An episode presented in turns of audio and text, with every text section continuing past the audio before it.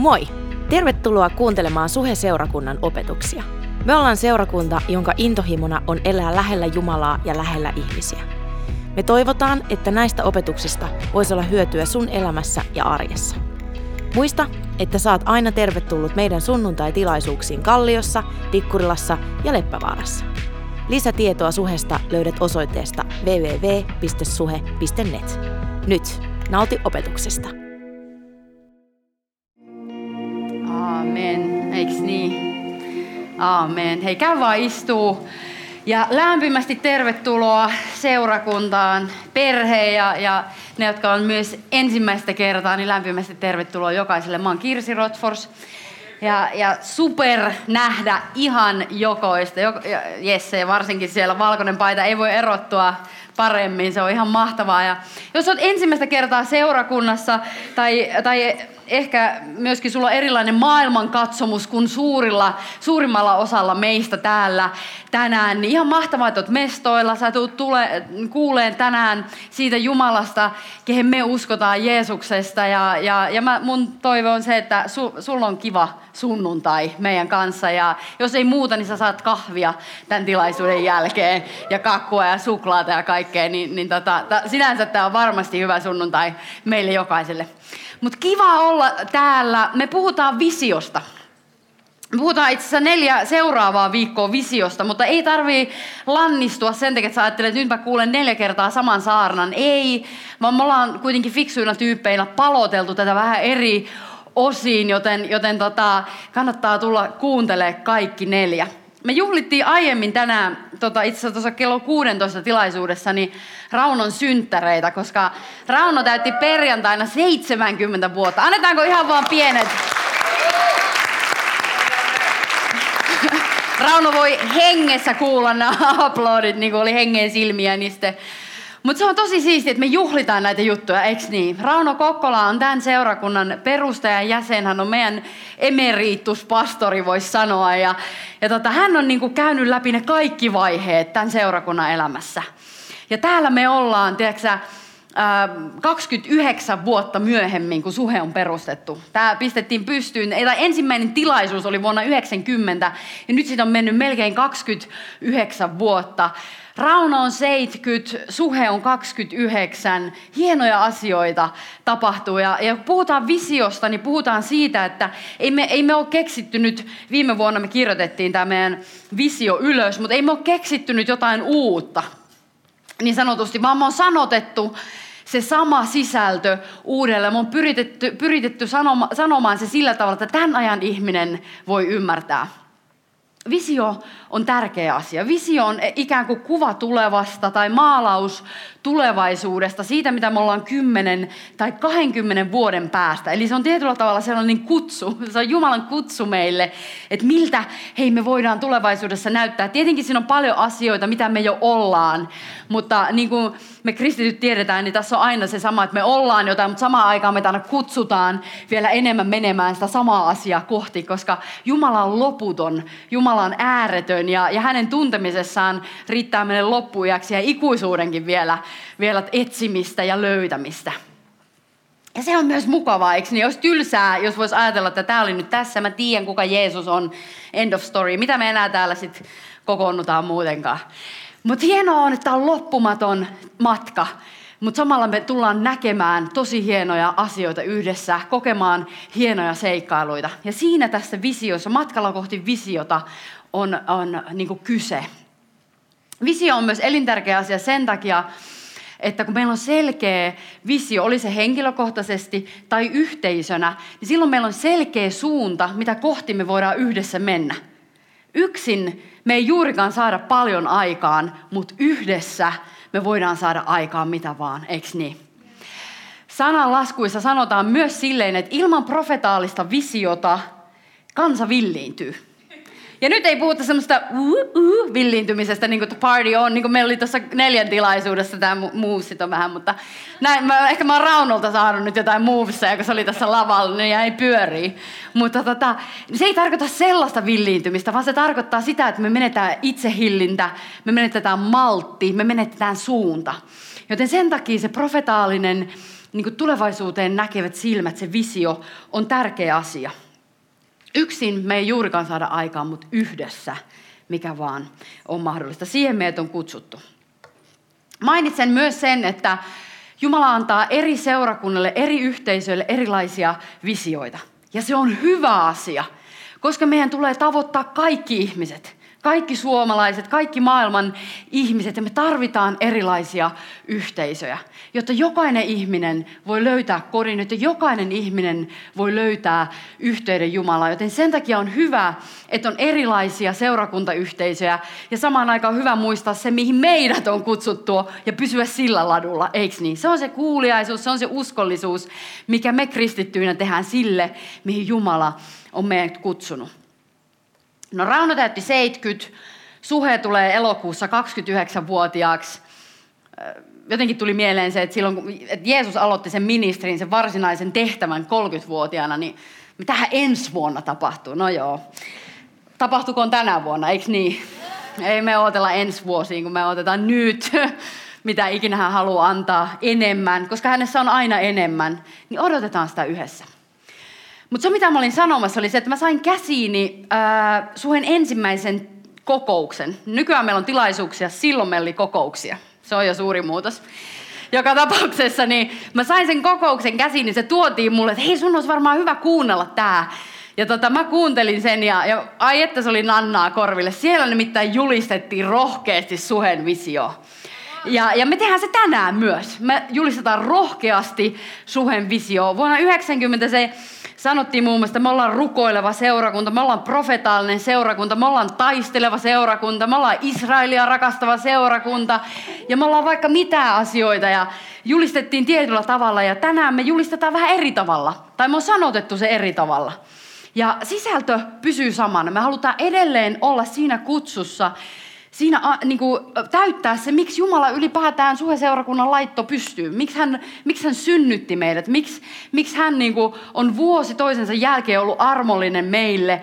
Ja miksi hän tuo meidän yhteyteen ihmisiin. Miksi hän haluaa jotenkin ylläpitää ja, ja hengittää, elää ja hengittää suheseurakunnan keskellä. Niin totta kai me halutaan se kutsu toteuttaa. Ja tota, tänään me on vaan sanotettu se eri tavalla, joka lukee tässä lapussa, jonka moni meistä onkin jo lukenut. Mutta mutta sisältö pysyy siis samana. Vuonna 9, oli se vuonna 90, oli se vuonna 2030, niin sisältö pysyy samana, mutta me ehkä sanotetaan se vähän eri tavalla. Koska luultavaa on, että kun menee vuosia, 10 vuotta, 20, 30, 100 vuotta, niin joku, joku toinen, kun me ollaan Mikon kanssa jo, tiedätkö, mullan alla ja bileet on taivaassa, niin tiedätkö, silloin se sanotetaan taas uudelleen. Ja se on hyvä asia, että me pysytään freesinä, koska Jumala on freesi Jumala. Hän on uutta tekevä Jumala. Hän haluaa olla relevantti niille ihmisille, ketä täällä asuu tänään. Joten luetaan meidän visio yhdessä tähän alkuun. Suhe on seurakunta, jonka Jeesus on lähettänyt maailmaan maailmaa varten. Jeesus on seurakuntamme johtaja ja hänen äänensä ohjaa elämäämme joka päivä. Seurakunta ei ole meille rakennus, tai paikka, missä käydään sunnuntaisin, vaan meille seurakunta tarkoittaa ihmisiä. Meidät tunnetaan perheenä, joka välittää jokaisesta ikään, sukupuoleen, ulkonäköön tai statukseen katsomatta. Tässä perheessä jaamme elämän ilot ja surut yhdessä ja pidämme toisistamme huolta. Olemme seurakuntana riippuvaisia Jumalan voimasta, joka muuttaa sen, miten näemme ja elämme arkemme. Jokainen päivä on mahdollisuus olla hänen käytössään. Valitsemme elää rohkeaa, itseämme suurempaa elämää, koska Jumala voi tehdä kauttamme enemmän kuin osaamme ikinä edes kuvitella. Olemme seurakunta, joka elää toisia varten. Tehtävämme on yksinkertaisesti rakastaa ihmisiä. Elämme päivittäin vieraanvaraista ja palvelevaa elämää. Olemme seurakunta, joka vaikuttaa kaupungin parhaaksi. Jokaisella on oikeus kuulla elämää muuttava evankeliumi. Siksi olemme sitoutuneet kasvattamaan uusia johtajia sukupolvi toisensa jälkeen, perustamaan kymmeniä kampuksia eri kaupunkeihin ja auttamaan sadan uuden seurakunnan syntymisessä yli maiden rajojen, tekemään kaikkemme, jotta voisimme olla mahdollisimman lähellä niitä, jotka eivät vielä tunne Jeesusta. Me olemme seurakunta. Seurakunta on ihmiset, seurakunta ei ole paikka tai rakennus. Me täällä ollaan suhe-seurakunta, me täällä ollaan suhe-perhe. Ja yksi, yksistään tämä lappu tai tämä teksti ei saa mitään aikaa. Me tiedetään se, ei tämä pelkkä teksti saa mitään aikaa. Ja sen takia meidän tulee palotella se, pureskella sitä, sitten jossain vaiheessa jopa nielasta se, niin että se alkaa tietyllä tavalla elämään meissä. Ja pikkuhiljaa me aletaan ottaa yhdessä askeleita sitä kohti, mihin Jumala on meidät kutsunut. En sano, etteikö me tänään otettaisiin, otetaan varmasti. Mutta enenevissä määrin me otetaan askeleita sitä kohti, mitä Jumala on meitä kutsunut. Ja me tullaan tekemään sitä hyvin paljon tänä vuonna, joten tämä neljä viikkoa ei ole ainut, milloin sä tulet kuulemaan suhevisiosta. Mutta varsinkin jos sä oot johtaja tässä seurakunnassa, niin me tullaan työstää eri foorumeissa eri tavalla. Me halutaan tehdä yhdessä tästä meidän näköinen juttu. Visio nousee meidän keskeltä. Mä uskon, että tässä on jotain sellaista, ketä me ollaan, mikä on suhen identiteetti. Mutta tästä johtuen me ollaan nostettu neljä pääotsikkoa täältä tekstistä, jotka tietyllä tavalla kattaa koko vision. Vähän niin kuin, jos me onnistutaan näissä neljässä, niin mä uskon, että me ollaan onnistuneita. Ei sinänsä, että me mitään pisteitä kerätään, mutta usein meitä ihmisiä auttaa tavoitteet. Ja, ja siinä ainut idea on se, että me toteutetaan Jumalan tahto meidän elämälle. Mutta ne otsikot on perhe, Jumalasuhde, missio ja johtajuus. Eli perhe, jumalasuuden missio ja johtajuus. Ja tänään me puhutaan perheestä. Me aloitetaan perheestä. Me halutaan olla perhe, joka on tunnettu siitä. Tämä on tosi iso statement mun mielestä. Me ollaan tunnettuja siitä, että me välitetään jokaisesta. Mutta eikö haaste ole hyvä asia? Meillä täytyy olla tietysti, joku juttu, mitä kohti mennä. Me halutaan olla tunnettuja siitä, että me välitetään ihan jokaisesta ihmisestä. Niin että jokainen ihminen, joka tulee tänne, voi löytää läheisen ihmissuhteen, voi kuulla Jumalan äänen ja tehdä sen mukaan joka päivä. Ja toimii rohkeasti. Me halutaan olla perhe, joka ymmärtää meidän olemassaolon syyn. Tiedätkö, se, että parasta mitä ihmiselle voi tapahtua on Jeesus ja jokaisella on oikeus kuulla se. Me halutaan olla perhe, joka rohkaisee ja kasvattaa jäseniään hengelliseen kypsyyteen, niin että me voidaan löytää meidän lahjat, meidän hengelliset lahjat, armolahjat ja käyttää niitä taidokkaasti. Me halutaan auttaa toinen toistamme siinä. Me halutaan olla perhe, joka nostaa ihmisiä johtajuuteen, niin kuin Mooses teki. Mooses oli autiomaassa, Israelin kansa oli siellä, tuhansia, Jumalan kansa oli siellä erämaassa, tuhansia ihmisiä. Ja sitten Mooses, Jumala oli asettanut Mooseksen tämän lauman johtajaksi. Ja, ja tota, jossain vaiheessa Mooses alkoi olemaan jo vähän silleen, että hikikarpaloita on siellä ja täällä. Ja jätkä näytti ehkä pikkusen väsyneeltä. Ja sitten hänen appiukko Jetro tulee paikalle ja se tulee silleen, että hei, että Mooses, että sä oot kyllä vähän väsyneen näköinen, että kannattaisiko sun nostaa johtajia sieltä ympäristössä jeesaamaan sua tässä hommassa, että selvästikään yksi tyyppi ei pysty tuhansista pitämään huolta, ei pysty puhumaan jokaisen elämää.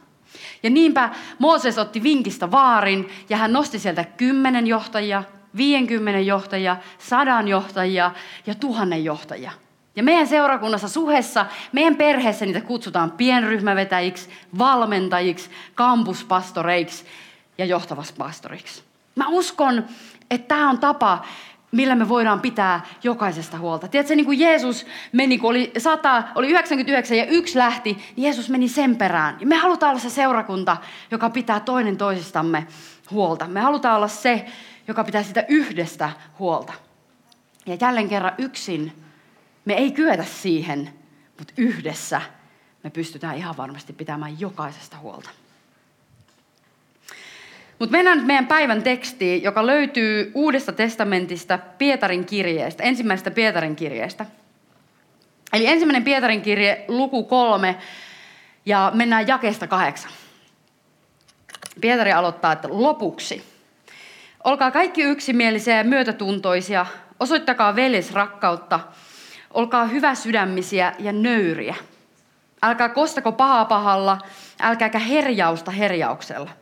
Päinvastoin siunatkaa, sillä siihen teidät on kutsuttukin, että perisitte siunauksen. Sillä joka tahtoo rakastaa elämää ja nähdä hyviä päiviä, hillitköön kielensä pahasta ja huulensa vilppiä puhumasta, kääntyköön pois pahasta ja tehköön hyvää, etsiköön rauhaa ja pyrkiköön siihen.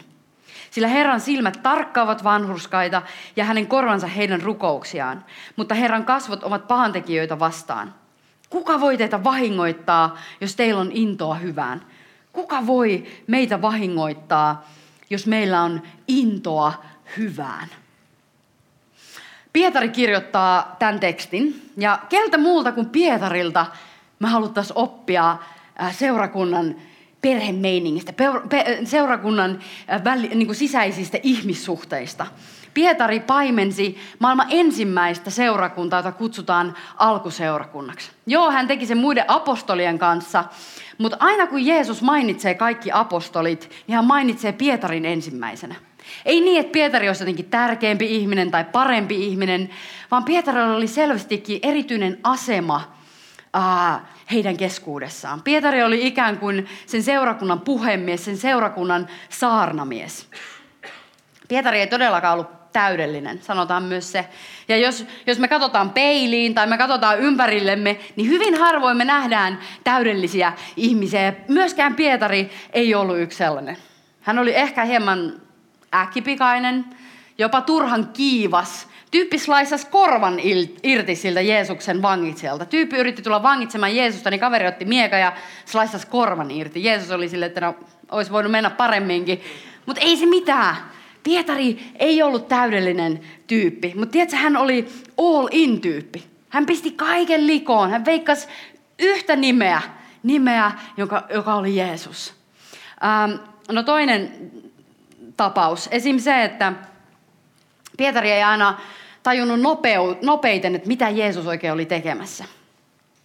Se viimeinen pääsiäinen ennen, ennen Jeesuksen, tai se pääsiäisaika, kun Jeesus meni ristille. Jeesus tietää, että nyt, nyt kuolema lähestyy. Kohta niin kuin katsotaan kuolemasta silmästä silmään kuolemaa. Ja, ja hän kerää kaikki opetuslapset luokseen ja kerää, että hei, tullaan yhteen. Ja sitten Jeesus alkaa pesemään opetuslasten jalkoja. Tiedätkö, likaisia, mustia, haavoittuneita, ällöttäviä jalkoja. Silloin ei ollut samanlaisia kenkiä kuin meillä on nykyään, ja siellä ei välttämättä rasvattu parhailla sheavoilla aina ra- jalkoja joka ilta, niin kuin jotkut tekee. Mutta, mutta tiedätkö, Jeesus on siellä ja se alkaa pesee niiden opetuslasten jalkoja. Jeesus tulee Pietarin kohdalle ja, sano, ja Pietari sanoo, että hei, mun jalkoja sä et muuten pese. Sitten Jeesus sanoi, että no, jos mä en pese sun jalkoja, niin sulle ei ole sijaa mun luona. Ja saman tien kun Pietari kuulee ne sanat, niin Pietari on silleen, että hei, pese mun kädet, pese mun pää, pese koko mies, pese mun jalat, pese kaikki. Tiedätkö, Pietari oli tyyppi, joka oli all in. Heti kun hän tajus, niin hän oli täysillä messissä. Pietari elämä pohjanoteeraus oli varmastikin se hetki, kun hän kielsi Jeesuksen kolme kertaa. Vähän tuon äskeisen tapahtuman jälkeen Jeesus on jo sinne menossa ristille ja tota, Pietari siellä sitten pälyilee, että missä se mestari on ja seuraa opettajansa. Ja ihmiset näkee Pietarin siellä ja kysyy Pietarilta, että hei, että tunnet sä ton, muuten ton Jeesuksen, joka, joka on menossa? Pietari sanoo, että en tunne. Sitten toinen kysyy ja Pietari sanoo, en tunne. Ja kolmas kysyy, niin Pietari sanoo edelleen, että en, en tunne. Hän kieltää tuntevansa Jeesuksen. Ja varmasti hänen tunnemaailma oli samanmukainen. Hän ei varmasti ajatellut siinä hetkessä, että hän oli onnistunut, että hän oli jotenkin voittaja, että hän oli mahtava Jeesuksen opetuslapsi. Hän teki sen, jotta hän ei kärsisi niitä seurauksia, jotta hän ei kärsisi siitä vainosta, siitä, mitä ne ihmiset olisi ehkä tehnyt hänelle, jos hän olisi myöntänyt tuntemansa Jeesuksen. Mutta vaikka kaikki tämä tapahtui, niin tiedätkö mitä tapahtui sen jälkeen? Jeesus kärsi hirveän kuoleman ja hän nousi, hän voitti sen ja nousi taivaaseen. Ja sitä ilmestyy opetuslapsille Tiberian järvellä. Menee vähän aikaa ja hän ilmestyy siellä Tiberian järvellä opetuslapsille. Siellä on siellä on kaikki koolla, Pietari on, Johannes on. Ja Johannes kirjoittaa, että Jeesus antaa Pietarille kolmikertaisen mandaatin paimentaa sitä seurakuntaa, sitä alkuseurakuntaa, sitä maailman ensimmäistä seurakuntaa. Pietari oli kolme kertaa kieltänyt tuntemansa Jeesuksen, niin menee vähän aikaa ja Jeesus kysyy Pietarilta, rakastatko mua? Pietari vastaa, että kyllä, Jeesus, sä tiedät, että mä rakastan sua. Ja sitten Jeesus sanoo Pietarille, että hei, ruoki mun lampaita. Jeesus kysyy toistamiseen, rakastat sä mua? Peruste kyllä, sama juttu tapahtui. Sitten Jeesus kysyy kolmannen kerran, rakastat sä mua? Ja Pietari sanoi, että kyllä, Herra, sä tiedät, että mä rakastan sua. Ja Jeesus sanoi, että ruoki mun lampaita. Mä uskon, että se oli aika huikea hetki Pietarin elämässä. Hänet oli selvästi asetettu lauman paimeneksi. Mä uskon, että Jumala kysyy meiltä sen sitä samaa tänään. Tämä ei ole vain Pietarin tehtävä, tämä ei ole vain monien harvojen tehtävä pitää huolta toinen toisistamme. Koska Jumala kysyy, Jeesus kysyy meiltä tänään, että rakastat sä mua? No Pietari kirjoittaa tämän ekan kirjeensä nykyisen Vähä-Aasian, eli Turkin niemimaan alueen seurakunnille. Seurakunnat on siellä hajallaan, kristityt on hajallaan niissä seurakunnissa, ja he on todellisten vaikeuksien keskellä, vainojen keskellä, kärsimysten keskellä. Mutta vain vaikeuksien keskellä, ihan samalla tavalla kuin mekin ollaan, meidän vaikeudet ei näytä tänä aikana välttämättä samalle, mutta kyllähän meillä on samalla tavalla vaikeuksia, kun me katsotaan meidän asemaa yhteiskunnassa. Ja tähän tilanteeseen Pietari kirjoittaa hänelle rohkaisun sanan. Pietari haluaa rohkaista niitä kristittyjä. Pietari haluaa rohkaista seurakuntia siellä vaikeuksien keskellä. Hän haluaa muistuttaa, että mikä on tärkeää. Hän haluaa muistuttaa siitä kutsusta, jolla Jumala kutsuu. Hän haluaa muistuttaa sitä, millaiseen elämään Jeesus on meidät kutsunut. Hän haluaa muistuttaa siitä, mikä meitä odottaa ikuisuudessa. Tiedätkö, kun aika jättää, mikä meitä odottaa ikuisuudessa. Silloin, jos me vedetään all in, jos me vedetään päätyyn asti vaikeuksista huolimatta, niin huikea palkinto odottaa meitä ikuisuudessa. Ja siitä Pietari kirjoittaa niin seurakunnan sisäisiin suhteisiin nämä sanat. Lopuksi, olkaa kaikki yksimielisiä. Eli etsikää yhteyttä erojen sijaan. Ja myötätuntoisia. Eli jaetaan toinen toistemme ilot ja surut. Osoittakaa veles rakkautta, olkaa hyväsydämisiä ja nöyriä. Tiedätkö, Pietari, Pietari oli saarnamies ja se näkyy, jos luetaan koko ensimmäisen Pietarin kirjeen, niin sä näet sen siitä. Se on ra- rakennettu hyvin eri tavalla kuin esim. Paavalin kirjeet. Hyvin saarnamainen teksti. Mutta mun mielestä se näkyy siinä, että puolivälissä kirjettä Pietari kirjoittaa, että lopuksi. Kuinka moni on istunut saarna, saarnassa, joka menee silleen, että kun tyyppi sanoo lopuksi, niin jatkuu ja jatkuu ja jatkuu. Ja sä oot siellä silleen, että eikö tämä tyyppi ikinä lopeta. Niin tiedätkö, niin ei tänään. Mutta tiedätkö, se on opittu parhaalta. Ehkä mä, mä, mä menen Pietarin vinkille. No, ei. ei. Ei me mennä siihen. Me ollaan kuitenkin suheessa. Täällä saarnat ei kestä tunteja. Mutta tota, joo. Mutta ehkä, niin miksei, ei sitä tiedä, josta jotakin vaan. Mä kyllästyin jo omaa ääneni puolen tunnin kohdalla, niin sitten välibreikki. Otetaan tämmönen niinku jalottelutauko. Mutta tota niin, niin joo, voi olla, että on opittu parhaalta, tai voi olla, että oikeasti Pietari summas tässä asioita, joita hän oli siinä alkuosassa kirjettä kirjoittanut ihmissuhdetilanteisiin, koska hän toistaa tässä tosi monet jutut, mitä siinä alussa hän kirjoitti. Pietari sanoo, osoittakaa velisrakkautta. Tiedätkö, rakastakaa toinen toisiaan, niin kuin sisarukset rakastaa toisiaan. Mieti vaikka sisarusten välinen rakkaus, millaista se on. Rakastakaa toisianne sillä tavalla, niin kuin sisarukset rakastaa toisiaan. Tässä se perhe näkyy. Uusi testamentti ei koskaan sano, että seurakunta on perhe, mutta se oletetaan jatkuvasti. Se näkyy siinä, että jokainen Uuden testamentin puhuja puhuu itsestään veljenä. Ja sitten se näkyy siinä, että se aina puhuttelee kaikkia sisarina ja veljinä. Ja se pohjautuu siihen ymmärrykseen, että kun me ollaan Jeesuksessa Kristuksessa, niin me ollaan Jumalan lapsia. Me ollaan, meillä on sama taivaan isä.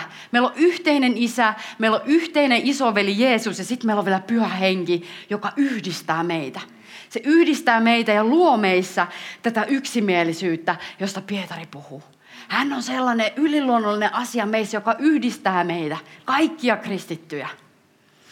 Ja mä uskon, että tässä jakessa kahdeksan, mikä me luettiin, niin me nähdään semmoinen unelmaperhe – Mä uskon, että jos me unelmoidaan perheestä, niin me voidaan näitä, wow, että näitä asioita mä haluaisin. Se on jotain niin hyvää, jotain niin kutsuvaa, että me halutaan olla osallisia siitä.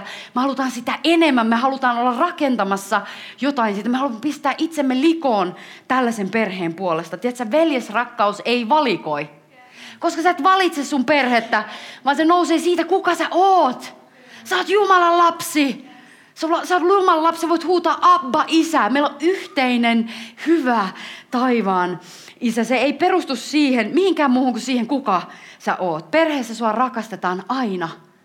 Teetkö hyvinä aikoina, huonoina aikoina. Tämä rakkaus ei ole jotain, mikä muuttuu sun tekojen mukaan tai jonkun olosuhteen mukaan, vaan se on pysyvää, muuttumatonta, se on ehdotonta rakkautta.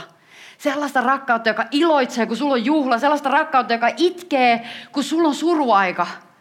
Tiedätkö, se on ehdotonta, pysyvää rakkautta. Sellaista rakkautta, jolla Jumala rakastaa meitä. Paavali sanoi, että Jumala on vuorettanut rakkautensa meidän sydämiin. Ja se on se rakkaus, mikä täällä sydämessä sykkii. Se on se rakkaus, mikä meidän Jumalan lasten täällä verisuonissa menee. Velisrakkaus ei valikoi. No sitten yhe, ja, ja yhdeksän Pietari jatkaa, että ja laajentaa tietyllä tavalla, nyt hän puhuu kaikista ihmissuhteista, ei vaan niin kristittyjen välistä seurakunnan sisällä, vaan kaikista ihmissuhteista. Hän sanoo, että älkää kostako pahaa pahalla, älkää herjausta herjauksella, päinvastoin siunatkaa. Sillä siihen teidät on kutsuttukin, että perisitte siunauksen. No Pietari on kuunnellut tarkkaan Jeesuksen opetuksia. Jeesus sanoi esim. Vuorisaarnassa, että Rakastakaa vihamiehiänne ja rukoilkaa vainoijanne puolesta. Jeesus tyyp- tyypillisesti itselleen niin vetää aina sinne, sinne maksimiin. Ja sitten Paavali puhuu samasta asiasta roomalaiskirjeestä, että voita sinä paha hyvällä. Voita sinä paha, älä vastaa pahaan pahalla, vasta, vasta, voita sinä paha hyvällä.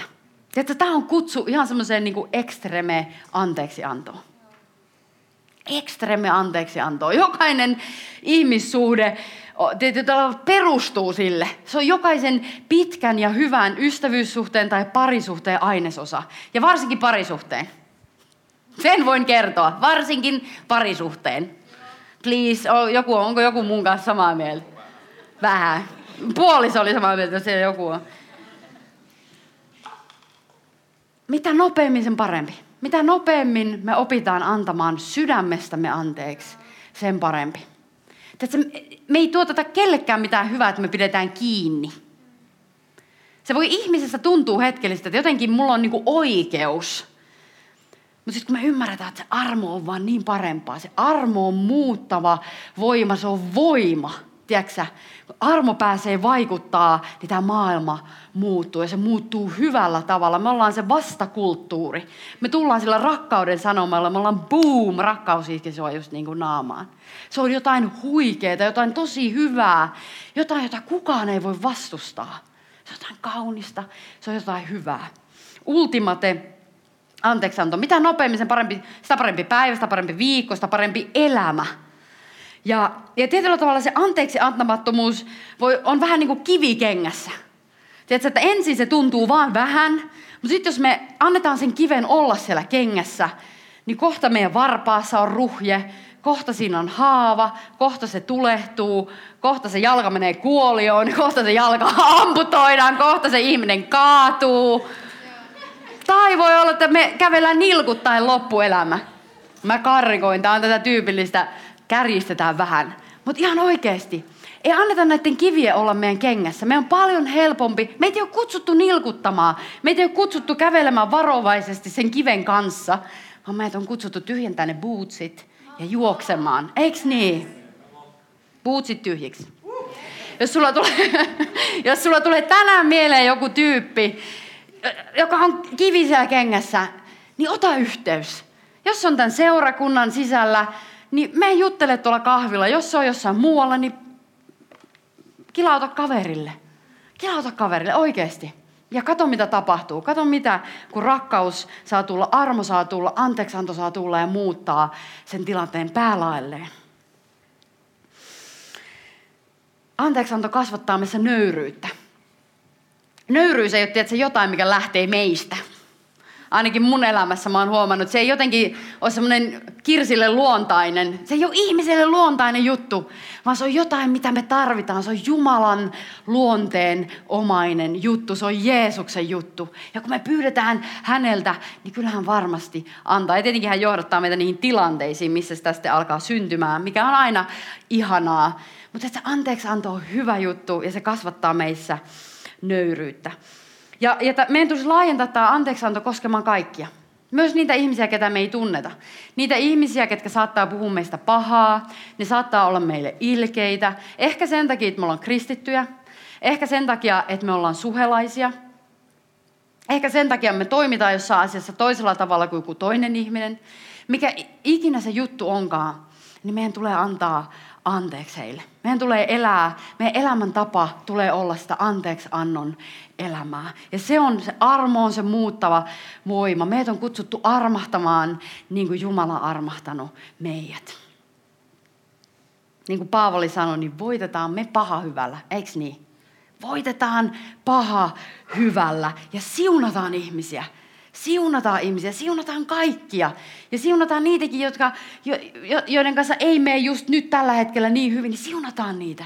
Siunataan ihmisiä. Ei olla niitä tyyppejä, jotka aiheuttaa, vaan ollaan niitä tyyppejä, jotka pyytää nopeasti anteeksi. Kaikki me tehdään virheitä. Niin kuin me puhuttiin, Pietari ei ollut täydellinen, me ei olla täydellisiä, kukaan ei ole täydellinen. Mutta tärkeintä on, että me, me haetaan sovintoa. Meillä on sovituksen virka Jeesukselta ja me ollaan sovituksen ihmisiä. Me halutaan elää sovinnossa. Me ollaan rauhan rakentajia, rauhan ihmisiä. Me pyritään rauhaan. Siunataan ihmisiä sillä. Ja kymmenen alkaa sillä, joka tahtoo rakastaa elämää ja nähdä hyviä päiviä, hillitköön kielensä pahasta ja huulensa vilppiä puhumasta. Kääntyköön pois päästä ja tehköön hyvää, tehköön rauhaa, etsiköön rauhaa ja pyrkiköön siihen. Sillä Herran silmät tarkkaavat vanhurskaita, eli meitä kristittyjä, uskovia, ja, ja hänen korvansa heidän rukouksiaan. Mutta Herran kasvot ovat pahantekijöitä vastaan. Se juttu, minkä mä haluan nostaa tästä esiin, mikä tuli mun sydämelle, oli se, mitä myös sananlaskuissa äh, numero 18 sanotaan. Siellä sanotaan, että kielen varassa on elämä ja kuolema. Kielen varassa on elämä ja kuolema, niin kuin kieltä vaalit, niin korjaat hedelmää. Eli me voidaan siis puhua elämää itsemme ja, ja meidän ystävien ylle, tai me voidaan puhua kuolemaa itsemme tai meidän ympärillä olevan ihmisten ylle. Tiedätkö, jos me keskitytään pahaan, jos me keskitytään ongelmiin, niin se on se, mitä me aletaan nähdä. Se tietyllä tavalla ruokkii itsemme, aletaan vaan nähdä omassa elämässä ongelmia, muiden elämässä ongelmia. Mutta jos me keskitytäänkin hyvään, jos me keskitytäänkin ratkaisuihin, niin me aletaan myös nähdä ratkaisuja meidän omassa elämässä ja me aletaan nähdä niitä ratkaisuja kaikille ihmisille meidän ympärillä. Esimerkkinä profetaaliset ihmiset. Mä tykkään pitää niitä esimerkkinä, koska mä lukeudun heihin, niin aina on hyvä pistää oman nahka alttiiksi, eikö se ole niin? Niin mä puhun itsestäni ja, ja, ja just siitä, että kun me halutaan äh, johtaa ihmisiä kohti hengellistä kypsyyttä. Niin siihen kuuluu se, että me opetellaan käyttämään niitä lahjoja, joita Jumala on meille antanut. Ja profetia esim. on semmoinen lahja, että se ta- vaatii vähän sitä harjoittelua. Se ei välttämättä mene ykkösellä ihan silmään. Ja jos ajatellaan vaikka omaa elämää, niin, niin se oli sitä, että, että koska me nähdään ihmisistä helposti asioita, ja me saataan nähdä tilanteita sen takia, silloin, kun Jumala haluaa näyttää meille. Ja voi olla, että me nähdään joku asia, joka varjostaa jonkun ihmisen elämää. Me voidaan nähdä joku haaste, mikä sillä ihmisellä on. Mutta tiedätkö, vaikka mä näen sen, niin mun tehtävä ei ole puhua sitä sille ihmiselle. Että hei, sulla on tämmöinen haaste sun elämässä. Ikään kuin mä puhun sitä kuolemaa hänen ylle. Vaan mun tehtävä on puhua ratkaisu siihen haasteeseen. Jos Jumala näyttää mulle sen haasteen, jos mä kysyn häneltä, hän näyttää mulle myös sen ratkaisun. Että mä voin puhua sille ihmiselle elämää. Mä voin puhua sille, että hei, oot muuten miettinyt tällaista asiaa. Tai mikä ikinä se tilanne on, niin me voidaan puhua elämää. Meidät on äh, kutsuttu kehottamaan, meitä on kutsuttu rakentamaan, meitä on kutsuttu lohduttamaan toinen toistamme. Ei puhumaan negatiivisia asioita tai ongelmia toinen toistemme ylle, vaan puhumaan hyvää, puhumaan elämää, puhumaan ratkaisuja. Koska se on se, kuka meidän Jumala on. Hän haluaa puhua hyvää. Jos hän näyttää ihmistä jotain, niin hän näyttää sen takia, että mä voin auttaa sitä ihmistä. Se on se ainut syy, miksi hän ikinä näyttäisi mitään kenellekään meistä koska hän haluaa, että me autetaan toinen toista, me pidetään toinen toisistamme huolta, me kuljetaan toinen toistemme rinnalla. Me ollaan toinen toistemme haasteissa ja me tsempataan, me rohkaistaan, me ollaan sille, että hei, sä pystyt siihen. Meidän täytyy olla niitä ihmisiä, joihin me voidaan luottaa toinen toisiimme. Me voidaan luottaa asioita toinen toisillemme, jotta me voidaan myös rohkaista toinen toistamme niissä tilanteissa. Ja jos mä oon loukannut jotain teistä, niin mä haluan pyytää anteeksi. Ja, ja myöskin se, että, että, että jos on jotain sellaista, niin tuu please puhumaan mulle siitä. Mä haluan sanoa tämän niin kuin avoimesti, koska, koska mun mielestä se on hyvää kulttuuria, että me pyydetään anteeksi ja me tullaan myös kertomaan, jos me on loukkaannuttu. Koska usein en mä tiedä kaikesta. Ja mä en usko, että mä oon ainut täällä, joka ei tiedä. Niin vaalitaan sitä kulttuuria, että ei ajatella, että en mä uskalla mennä tai en mä, hei, mä en oikein tiennyt tosta. Please, tuu sanomaan. Olisi ihana jutella sun kanssa. Meitä on kutsuttu näkemään toinen toisemme niin kuin Jeesus näkee meidät, eikö niin? Jeesus näkee meidät pyhinä, moitteettomina, puhtaina. Hän näkee meidät sen, sen ristin läpi. Hänen oman työnsä läpi. Hän on kantanut jo kaikki meidän synnit. Hän on kantanut kaiken rangaistuksen. Hän on kantanut kaiken. Hän on poistanut sen. Hän ei muistele niitä syntejä, eikä muista. Itse asiassa sana sanoo, että hän ei muista niitä syntejä. Niin ei meidänkään tarvitse muistella. Hän ei näe niitä, hän ei katso niihin, vaan hän katsoo hyvään ja hän puhuu meidän elämään hyvää. Ja siihen meidät on hänen palvelijoina myös kutsuttu. Meidät on kutsuttu näkemään toinen toisemme niin kuin Jeesus näkee meidät. Koska jokainen ihminen on yhtä arvokas. Olitpa sä musta tai valkoinen, suomalainen tai maahanmuuttaja, homo tai hetero, sinkku tai perheellinen, koulutettu tai kouluttamaton, köyhä tai rikas, mitä ikinä näitä on, statustilanteita, tai muita tilanteita, tiedätkö, me ollaan jokainen yhtä arvokas. Koska meistä jokainen on Jumalan luomus. Jumala on itse luonut ihan jokaisen ihmisen tällä planeetalla. Ja sen tähden jokainen ihminen on yhtä arvokas. Jokainen ihminen on sä tervetullut tähän seurakuntaperheeseen, eikö niin? Jokainen ihminen on kutsuttu etsimään Jumalaa. Meistä ei ole kellään totuutta, koko totuutta. Me kaikki ollaan täällä yhtä paljon etsimässä Jeesusta, etsimässä totuutta. Ja me kutsutaan kaikki sille tielle mukaan, koska se on se paras tie. Me tiedetään, että se on elämän tie. Ja me kutsutaan kaikki mukaan sille tielle etsimään totuutta ja etsimään elämää.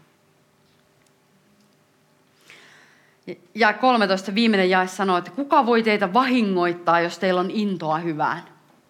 Kuka voi meitä vahingoittaa, jos meillä on intoa hyvään? Mä nauratti, kun mä luin tota, ö, 92 käännöstä, niin siinä tämä on käännetty silleen, että kuka voi teitä vahingoittaa, jos te pyritte tekemään hyvää.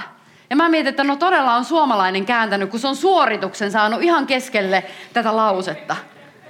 Tiedätkö se on vähän eri, että teillä on intoa hyvään, kuin että te pyritte tekemään hyvää. Että se lähtee heti se vaihe, että mitä mä nyt tekisin jollekin. Eikö se ole huono? Totta kai meitä on kutsuttu tekemään hyviä asioita. Mutta tämä puhuu siitä innosta meidän sydämessä. Koska kuka on hyvä? Jeesus on hyvä. Kuka voi meitä vahingoittaa, kun me ollaan innoissaan Jeesuksesta? Kuka voi meitä vahingoittaa, kun me ollaan palavasti etsitään häntä. Mä ollaan se, että Jeesus, sä oot parasta ikinä. Mä palvon, mä ylistän sua, mä rakastan sua Jeesus. Kun tämä on se meidän sydämen tila, niin kuka voi meitä vahingoittaa? Tiedätkö, ilman häntä meillä ei ole mitään. Mutta kun meillä on hänet, niin meillä on kaikki. Ilman Jeesusta meillä ei ole mitään. Johannes kirjoittaa luussa 15 evankeliumissa, me tietää, että ilman häntä me ei kyetä mihinkään. Mutta sitten hän sanoo, että kun me pysytään hänessä, niin Jeesus sanoo näin, voitte pyytää mitä ikinä haluatte ja te saatte sen. Jos te pysytte minussa ja minun sanani pysyvät teissä, voitte pyytää mitä ikinä haluatte ja te saatte sen. Se on huikea lupaus. Onko meidän sydämet noin suuria, me oikeasti uskotaan, että jos me pyydetään Jeesukselta mitä vaan, niin me voidaan saada se. Se jatkaa, olen puhunut teille tämän, jotta teillä olisi minun iloni sydämessänne ja teidän ilonne tulisi täydelliseksi. Minun käskyni on tämä, rakastakaa toisianne niin kuin minä olen rakastanut teitä. Hän on sanonut nämä kaikki kauniit asiat, että meillä olisi ilo meidän sydämessänne, me, meidän sydämessä. Jotta hän on meidän sydämessä. Jos meillä on intoa häntä kohtaan, jos meillä on intoa hyvään, niin kuka voi meitä vahingoittaa? Ei kukaan, kun me ollaan voittajan puolella. Voittaja on itse meissä. Voittaja on meidän puolella. Mieti, Jeesus on sun kanssa. Hän on sun puolella. Hän on valinnut sinut, et sä valinnut häntä. Hän valitsi sinut tätä aikaa varten, tätä kaupunkia varten, sun läheisiä varten, niitä ihmisiä varten, joita sä kohtaat kadulla tässä ajassa ensi viikolla, niitä varten Jumala valitsi sinut. Älä väheksy sun tehtävää, älä väheksy sun elämää. Jumala on valinnut sinut. Hän on valinnut sinut. Sin, ihan handpicked omin pikkukätösin hän on valinnut just sinut, ihan jokaisen tässä huoneessa. Sä et ole täällä vahingossa, sä et ole täällä sattumalta, vaan Jumala on valinnut sinut tehtävää varten. Hän haluaa tehdä uskomattomia asioita tämän seurakunnan keskuudessa.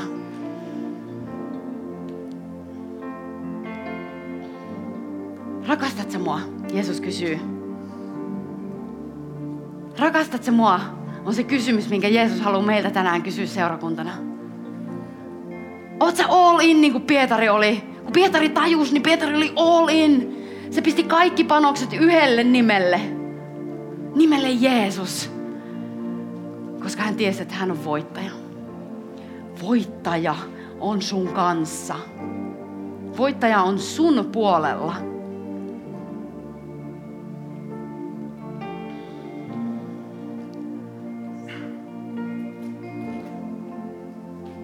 Pyhä henki on täällä, tiedätkö, äärimmäisen voimallisesti nyt läsnä. Ja sä voit olla tässä ja sä voit vastaanottaa.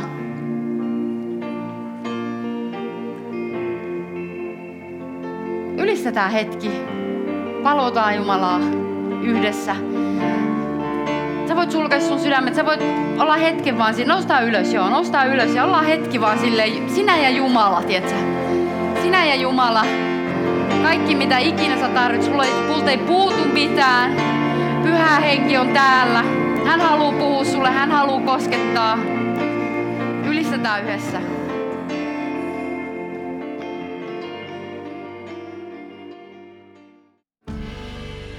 Kiitos, että kuuntelit. Ota rohkeasti yhteyttä, jos haluat tietää suhesta lisää. Löydät meidät Facebookista ja Instagramista nimellä Suhe-seurakunta. Muuten, Oothan kuunnellut jo Suheliven uutta niin paljon korkeammalla levyä. Sen löydät muun muassa Spotifysta. Jos haluat olla mukana tukemassa Suhen toimintaa taloudellisesti, siihen löydät ohjeet kotisivuiltamme osoitteesta www.suhe.net. Siunattua viikon jatkoa!